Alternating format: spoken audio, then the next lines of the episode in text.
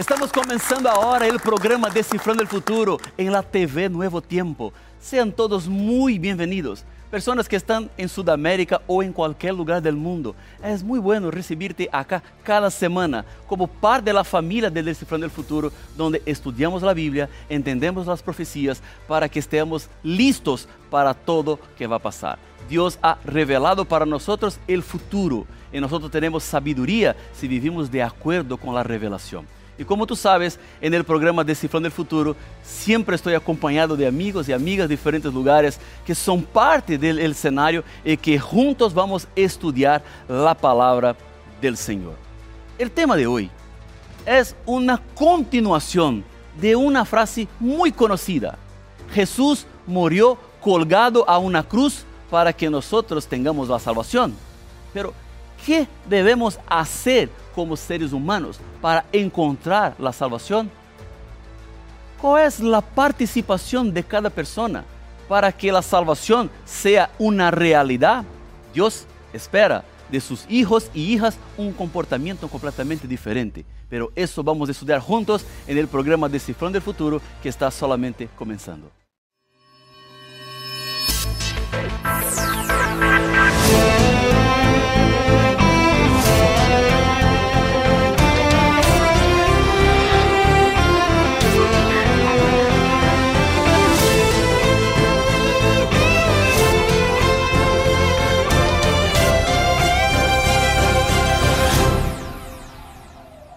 Ya estamos de vuelta con el programa Descifrando el Futuro y como tú sabes, yo quiero invitarte para continuar estudiando la Biblia. No solamente en los minutos que estaremos juntos en la transmisión, como también después. Por eso quiero invitarte a ser parte de la mejor y más grande escuela bíblica del mundo, la escuela bíblica de la TV y de la radio Nuevo Tiempo. Y para ser un alumno es muy fácil, pero antes de decirte cómo tú puedes ser un alumno, yo quiero presentarle el estudio en busca de la verdad. Son 15 temas basados en la palabra de Dios para que tú puedas conocer mejor y entender las revelaciones que el Señor tiene para nosotros. ¿Cómo tú debes hacer para ser alumno de la escuela bíblica? Hay tres maneras diferentes que voy a presentar. La primera es por el WhatsApp. Tú debes añadir el número más 5512 98 1460 a su celular, envíanos un mensaje y vamos entonces a contestar su mensaje. Tú vas a tener que hacer un pequeño registro y entonces será un alumno de la escuela bíblica de Nuevo Tiempo. Vamos a enviarte un enlace, tú vas a descargar en su equipo y tener este material directamente en su celular o en su computadora. Tú puedes ir también a nuestro sitio en la web estudialabiblia.com o también apuntar la cámara de su celular para el código QR que está apareciendo ahora en la pantalla, que será llevado directamente a la escuela bíblica. ¿Ok? ¿Listo? Acuerdo hecho. Entonces vamos al tema de hoy, porque el tema de hoy es un tema muy importante yo tengo mi Biblia acá y espero que tú tengas también su Biblia en ese momento, porque tú sabes, todo comienza por la palabra. La historia de la Biblia es la historia de la pasión de Jesús por la humanidad. El final es feliz porque Jesús se tornó vencedor contra el pecado y la muerte. La humanidad pecadora es invitada a unirse a Jesús. Es por eso que somos más que vencedores. Morir por tu propio pecado ya no es necesario, porque Jesús murió en nuestro lugar. Vivimos una vida con esperanza, porque lo que Dios tiene para nosotros es mucho más que lo ofrece este mundo o esta vida. ¿Quién es Jesús? Hace casi dos mil años hubo un hombre que nació contra todas las leyes de la vida. Ese hombre vivió en la pobreza y fue criado en el anonimato. No viajó mucho, solo una vez cruzó la frontera de su país en el cual vivía. fue su exilio en la infancia en Egipto. No poseía ni riquezas ni influencia. Sus parientes eran gente simple, sin instrucción, sin una educación regular. En su infancia sobresaltó a un rey. En la adolescencia confundía a los doctores. En la edad adulta subyugó el curso de la naturaleza, caminó sobre las olas escarpadas como si fuesen una calle y calmó otra vez el mar. Sanó a muchísimos sin el uso de remedios y no cobró por sus servicios. Nunca escribió un libro. Sin embargo, todas las bibliotecas del país no podrían contener la cantidad de libros que han sido escritos sobre él. Jamás escribió un himno, pero él ha inspirado más músicas que todos los compositores juntos. Nunca fundó una escuela, pero todos los colegios unidos no podrían presumir tener tantos alumnos como él. Jamás formó un ejército, ni destacó como soldado, no manejó un arma. Y sin embargo, ningún otro líder tiene un mayor número de voluntarios que bajo sus órdenes hayan hecho que tantos rebeldes depongan sus armas y se rindan sin detonar un tiro. Nunca practicó la psiquiatría, pero sanó el mayor número de corazones quebrantados que todos los médicos de todos los tiempos. Una vez por semana, multitudes se ponen en camino a las reuniones de adoración para prestarle homenaje y demostrarle su respeto. Los nombres de orgullosos estadistas griegos y romanos aparecen y desaparecen. Los nombres de científicos, filósofos, teólogos del pasado vienen y se van. Mas el nombre de este hombre se afirma cada vez más, a pesar de que el tiempo ha colocado casi dos mil años entre las personas de esta generación y las que vieron, y las que vieron su crucifixión, él continúa vivo. Herodes no pudo destruirlo. El sepulcro no logró apresarlo. Él permanece en lo más alto de las glorias celestiales, aclamado por Dios, reconocido por los ángeles, adorado por los cristianos, temido por los demonios, como el Cristo vivo y personal, el Mesías y Salvador Jesús. Pero tristemente, aún siendo todo quien fue Jesús, muchas personas no lo aceptan. ¿Y por qué no aceptan? ¿Cuál es la razón?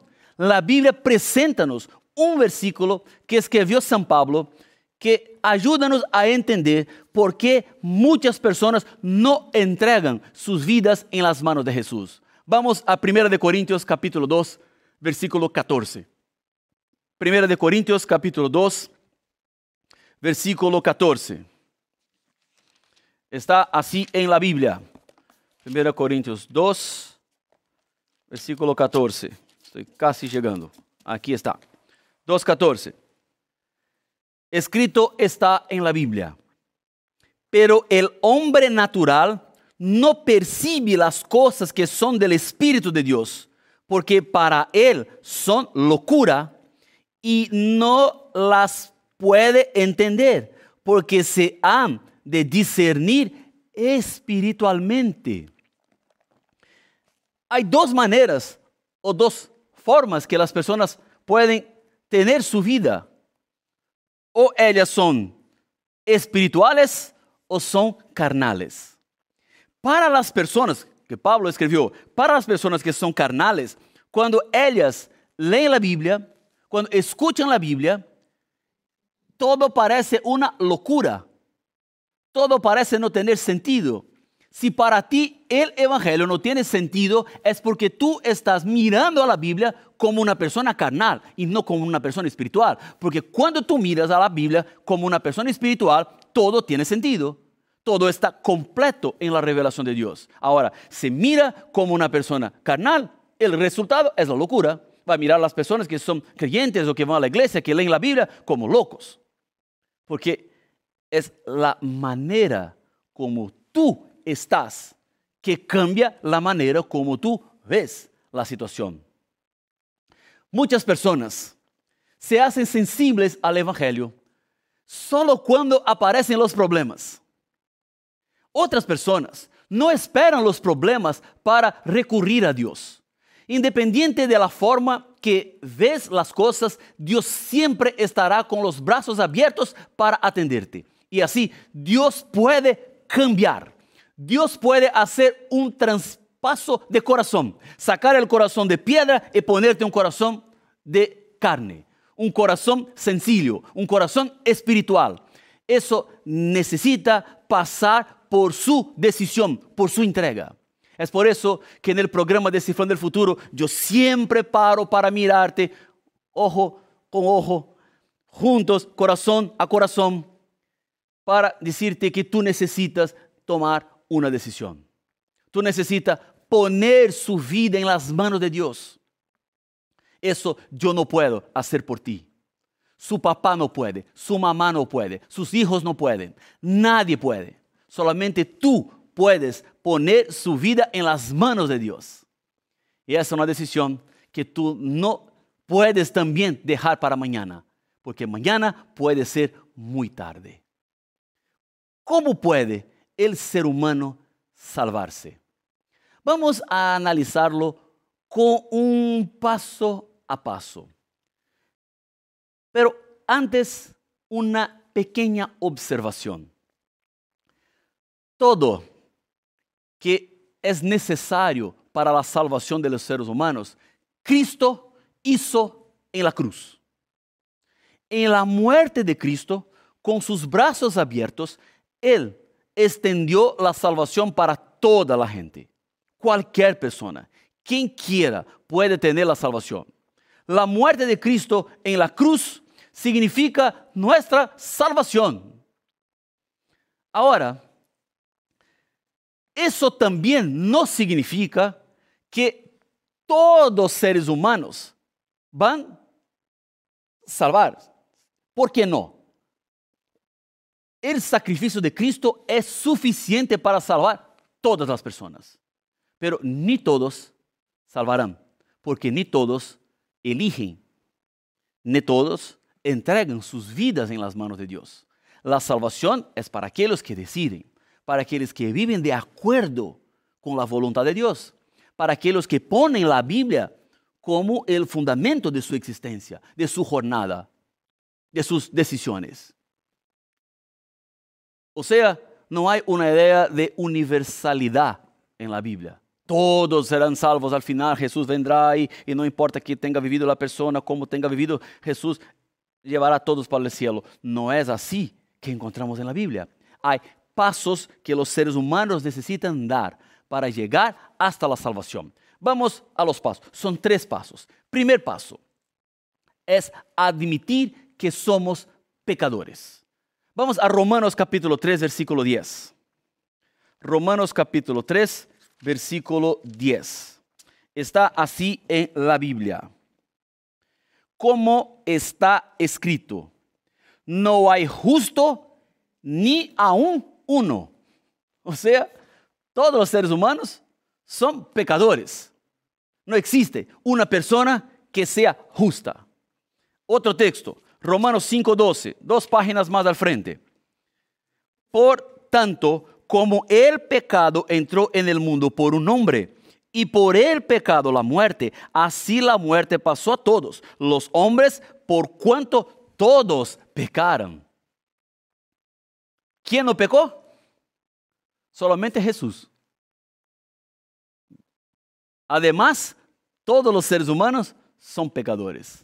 El ser humano no puede, así, con sus acciones, alcanzar la salvación, porque somos pecadores.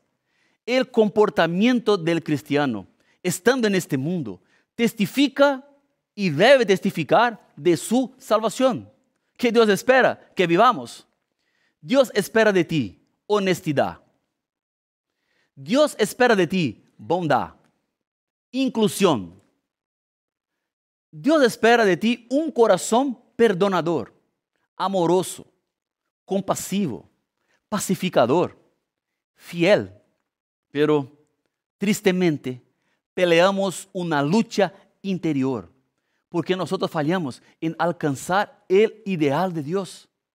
Como pecadores, mentimos, odiamos, engañamos, insultamos, codiciamos, inventamos y también el ser humano puede hasta matar. Tenemos un conflicto dentro de nosotros mismos y cedemos a nuestra naturaleza carnal constantemente. Estamos todo el tiempo luchando contra las tentaciones, porque nosotros no somos perfectos y no lo seremos en cuanto estemos en este mundo con esta naturaleza. Por eso necesitamos reconocer que estamos en pecado. Cuando una persona está perdida y no sabe que está perdida, ella no pide ayuda. Es como tú estás caminando y pensando que está correcto en, el camino, sabe cuál es la dirección, hasta que llega un determinado momento que tú tienes la conciencia que está perdido. Y cuando tiene la conciencia que está perdido, va a parar para preguntar, ¿dónde estoy? Yo quiero llegar en este lugar, ¿cómo, cómo debo hacer para llegar a este lugar? Ahora, si la persona no tiene la conciencia que está perdida, continuará caminando horas horas, horas perdida y quedará cada vez más perdida. Y puede estar alejándose del lugar donde debería llegar porque no pidió ayuda. Así es el primer paso de la salvación. El ser humano debe reconocer que es pecador, reconocer que está perdido, para que Dios pueda salvar. Porque si el ser humano no reconoce que está perdido, no necesita de salvación. Y si no necesita de salvación, no va a pedir la salvación a Dios. Entonces, el primer paso es el reconocimiento. Ahora, el segundo paso es el arrepentimiento. Arrepentirse no es lo mismo que remordiamiento. Remordiamiento sería el temor de que el pecado se vuelva conocido por los demás. Ahora, arrepentimiento es la tristeza por el pecado y la búsqueda de Dios para no hacerlo más. Arrepentimiento involucra la decisión de no hacerlo más. Arrepentimiento requiere restauración. Hay un texto en la Biblia donde eso queda muy claro para nosotros, como Dios espera de los seres humanos el arrepentimiento. Vamos a Romanos capítulo 2, versículo 4. Romanos capítulo 2, versículo 4. Romanos 2, 4. Ya estoy llegando. Así está en la Biblia. O menosprecias la riqueza de su benignidad, paciencia y generosidad, ignorando que su benignidad te guía al arrepentimiento. En otras palabras, el arrepentimiento apunta directamente para el tercer paso. Que el tercer paso tiene que ver con confesar los pecados delante de Dios. Vamos, vamos a hacer un, resumen. Primer paso es la conciencia de que tú es pecador. La conciencia de que nosotros vivimos en pecado y que necesitamos de salvación. El segundo paso es el arrepentimiento. Y el tercer paso tiene que ver con la confesión. Vamos a Primera de Juan, capítulo 1, versículo 9. Vamos al final de la Biblia. Primera San Juan, capítulo 1, versículo 9. Está así en la Biblia. Si confesamos nuestros pecados, Él es fiel y justo para perdonar nuestros pecados y limpiarnos de toda maldad. ¿Por qué necesitamos confesar los pecados? Alguien puede decir así, Dios no sabe de todo, sabe. Dios tiene alguna, tiene alguna cosa que necesitamos informar a Él. No, nada. Dios no necesita de alguna información que yo tenga y que Él no la tenga. Dios sabe de todo. Dios sabe que yo estoy arrepentido por mi pecado, sabe. ¿Y por qué necesito confesar a Él? ¿Por qué necesito volverme a Dios para decir, Señor, yo tengo un pecado, por favor, perdóname? ¿Por qué es necesario la confesión a Dios si Él sabe todo?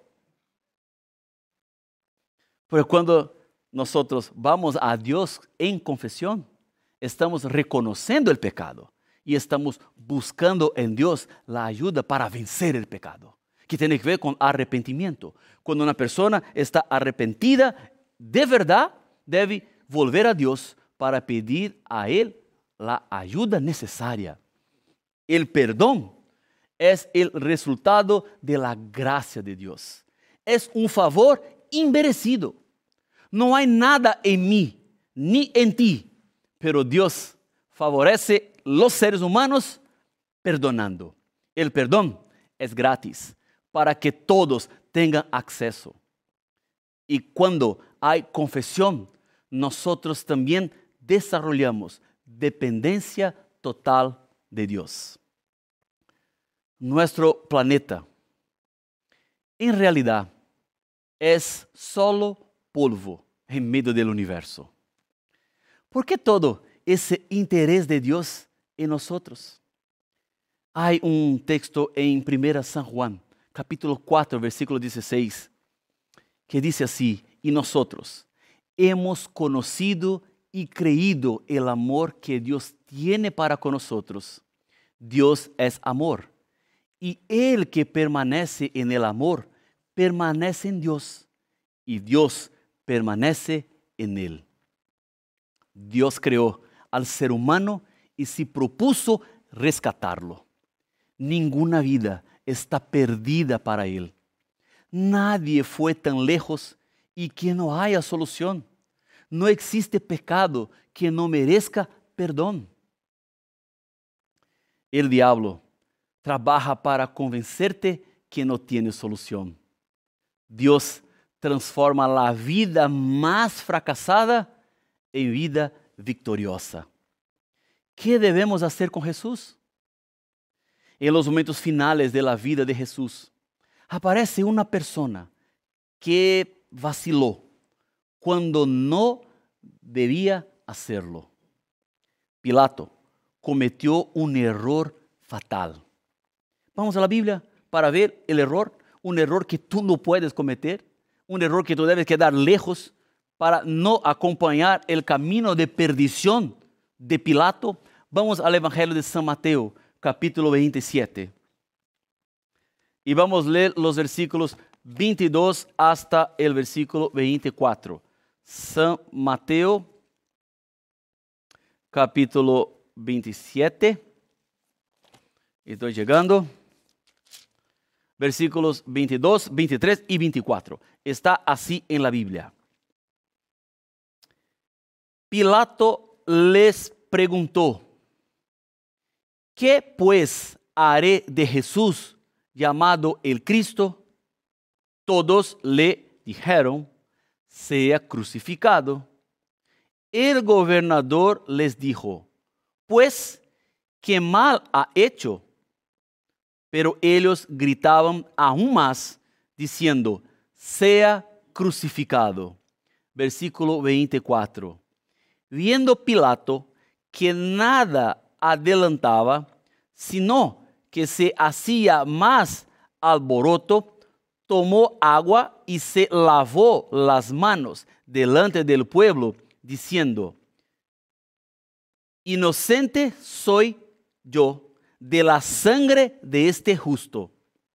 Allá vosotros. Pilato hizo una pregunta. ¿Qué haré con Jesús? Esa pregunta nunca se debe hacer.